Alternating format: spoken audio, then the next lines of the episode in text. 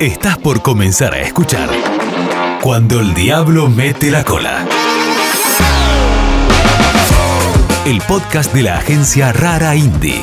Un espacio de pura catarsis creativa.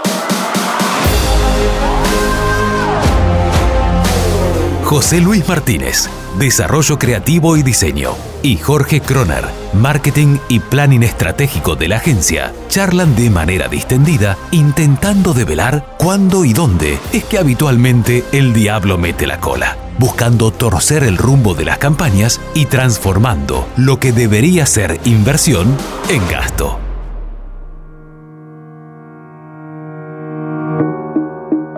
Hola a todos, ¿Cómo están? Les damos la bienvenida a este nuevo proyecto que estamos desarrollando en Rara Indie, agencia creativa.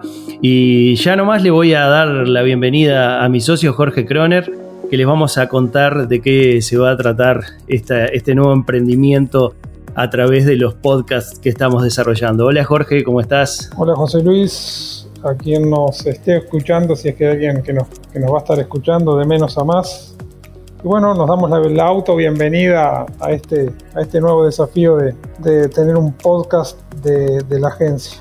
Ahí está. Y vamos a hablar primero que nada, como corresponde, del nombre, ¿verdad? Este nombre se podría decir diferente. Cuando el diablo mete la cola. Un espacio de pura catarsis creativa. ¿Por qué, Jorge? ¿Por qué fue que decidimos de darle ese nombre a este nuevo podcast?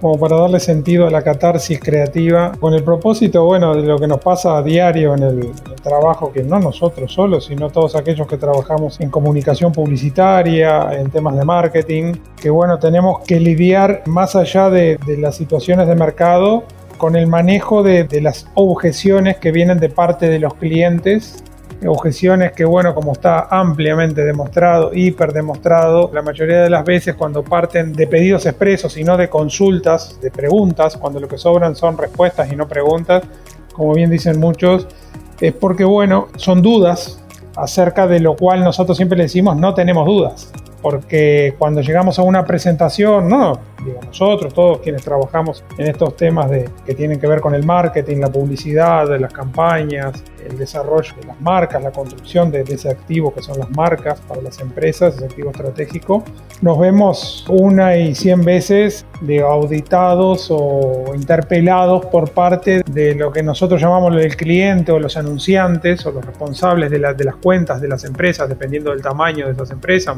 En la mayoría de los casos en estos mercados, eso, eso siempre le corresponde a los propietarios, a los dueños de las empresas, que bueno, en una catarata de objeciones interfieren en el proceso creativo y con eso, bueno, como también nos gusta decir a veces en la agencia, nos dan el salvoconducto para después, si no hay resultados, es debido a o que el monto de inversión no fue suficiente, o que cuando entramos a presentar eh, se tocó la idea y se quiso decir más de lo que se debía decir o fuera de lo que se debía decir para alcanzar un objetivo, sin entender que a cada campaña tiene que tener un objetivo concreto. Estamos asistiendo a, un ecosistema bien complejo, José Luis, ¿no? Totalmente. Inclusive mientras tú decías esto, yo pensaba que tiene que ver con todo eso del respeto hacia el trabajo profesional del otro y también con esta cuestión que se da mucho en, en este sector en el que nosotros nos desenvolvemos, que es el parecería que eso lo puede hacer cualquiera, ¿verdad? Y eso es tal cual, digo, siempre lo, siempre lo hemos hablado contigo cuando empezamos, lo que en aquel momento pretendía ser una, una manera de ganarnos la vida. Eh, hace 15 años cuando iniciamos esta propuesta de agencia de publicidad, una propuesta que ya desde aquel momento trataba de, de, aportar valor y no costos. No hablábamos de grandes oficinas porque no las teníamos, pero aparte porque, bueno, como estábamos en mercados bastante pequeños y reducidos, preferíamos que los clientes destinaran todo el esfuerzo posible a, la inversión en lo que realmente aportara valor, ¿no? Hiciera la diferencia, ya fuera a, pagarnos a nosotros como a producir materiales publicitarios y piezas publicitarias cada vez de mejor calidad, como también a contratar eh, una buena eh, presión, pauta publicitaria. En aquel momento todavía, bueno, hace 15 años ya esta parte, un poco más, José Luis, digo, solamente en medios tradicionales y bueno, en ese momento, una de las principales preguntas que nos hacíamos contigo una y otra vez era, bueno, ¿estaremos a la altura de, desafíos más, más allá de este mercado, de clientes que realmente fueran de mayor envergadura los que teníamos en el, en el mercado acá de Maldonado y Punta del Este?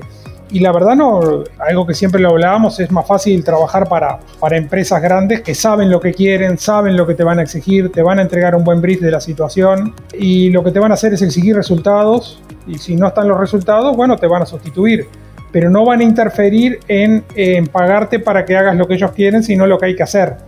Eh, de hecho, te acordás que nos pasó con varios desarrollos inmobiliarios donde contratados por clientes de, la Argentina en determinado momento lo que hacían era simplemente decirnos, mira, te va a llamar tal, eh, me voy a ir, el dueño del desarrollo, me voy para Nueva York. Les dije que se contactaran con ustedes para que, bueno, elijan el nombre del emprendimiento, preparen todos los materiales publicitarios y promocionales del, del desarrollo y después lo que teníamos era, bueno, eh, felicitaciones, agradecimientos y hasta el próximo proyecto. Sin duda. Por supuesto que todo esto lo vamos a ir desarrollando a lo largo de los diferentes episodios del podcast mucho más profundamente, pero todo esto que tú decías, Jorge, es, es así.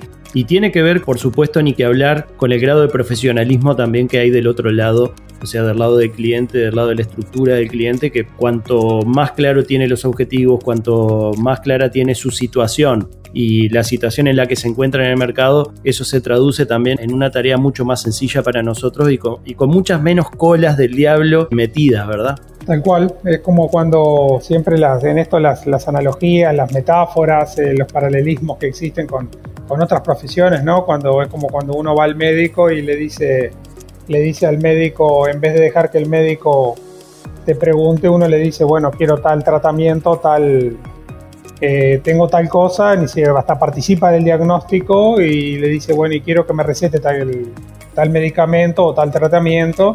Y el médico va a decir, bueno, primero cuéntame qué te pasa, qué es lo que... Y ahí vemos y empieza, bueno, si habrá que demandar estudios. Eh, no, no, no, es muy diferente nuestra tarea a esa tarea. Como tú decías, el, tema del, respeto hacia, hacia la profesión del otro. Y no por cuestiones de, de, ego, acá no hay nada ni ego ni vanidad, acá hay eh, es para el logro de mejores resultados. Eh, nadie más atados a los resultados del cliente que la agencia. Eh, somos siempre un proveedor externo.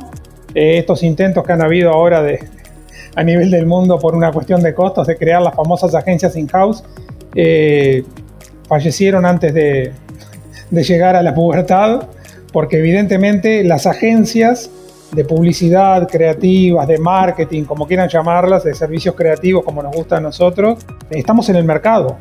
Tenemos esa perspectiva de mercado que le aporta al cliente conocer que si el cliente tiene la, tiene la perspectiva desde su empresa, desde la problemática de su empresa, tiene como una visión eh, acotada. Nosotros tenemos una visión de, de ese cliente, de esa marca, de esa categoría, de esos productos, de ese mercado en situación de competencia con las otras marcas, con los otros canales, los diferentes eh, jugadores que intervienen en cada, en cada sector, cada categoría de, consumo, ¿no? Exactamente. Y bueno, la cita está hecha a partir de ahora. Todo este contenido que les hemos estado contando con Jorge lo vamos a ir desarrollando periódicamente con contenidos amenos, dinámicos, como, como ha sido esta especie de, conversión, de conversación en formato catarsis que, estamos haciendo con Jorge. Y bueno, ni que hablar, los invitamos a seguirnos. Vamos a estar publicándolos siempre en todas las plataformas de eh, podcast que ustedes tienen. Por supuesto, las, las más importantes como son Spotify, Anchor FM, Apple Podcast, Google Podcast, iBox, Overcast, Teacher, Radio Pública, en fin, vamos a estar en todas y periódicamente ustedes van a estar recibiendo la confirmación de que hay un nuevo episodio. Bueno, Jorge, nos vamos a estar encontrando en el episodio 1, ¿verdad? Ese episodio 1 ya les vamos a ir comentando de qué vamos a estar hablando eh, y nos vamos a ir metiendo en tema. En el correr de estos días, ya de seguro, José Luis, estemos grabando otro episodio. Y bueno, como nos gusta decir a nosotros, para señalar dónde es que el diablo mete la cola con la intención de que no la meta y que se pueda mantener el rumbo del, proceso y del desarrollo creativo que tanto necesitan las empresas para, bueno, alcanzar el éxito en los segmentos de mercado donde participan, ¿no? En ventas, no hay otro. Me encantó. La invitación está hecha, Jorge les acaba de describir perfectamente de qué más o menos vamos a estar hablando en el próximo episodio. Nos estamos viendo, o mejor dicho, nos estamos escuchando. Un abrazo para todos. Saludos. Cuando el diablo mete la cola. Un espacio de pura catarsis creativa.